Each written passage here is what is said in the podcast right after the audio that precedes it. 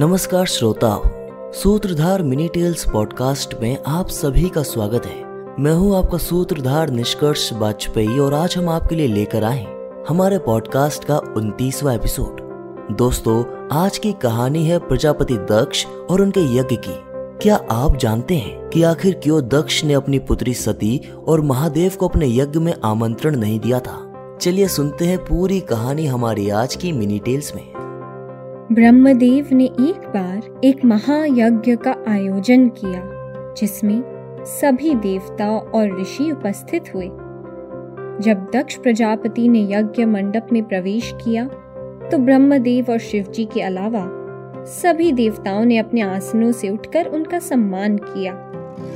ब्रह्मदेव तो दक्ष के पिता थे, लेकिन शिवजी के आसन से न उठने को दक्ष ने अपना अपमान समझा। और इसी अपमान का बदला लेने के लिए उन्होंने दक्ष यज्ञ का आयोजन किया, जिसमें सभी देवताओं और ऋषियों को आमंत्रित किया, परंतु शिवजी और सती को नहीं बुलाया। दोस्तों, हमें आशा है कि आपको हमारी आज की कहानी पसंद आई होगी। सूत्रधार मिनी टेल्स पॉडकास्ट के अगले एपिसोड में आप सुनेंगे, महादेव की पत्नी सती ने क्यों अपने प्राणों की आहुति दे दी थी।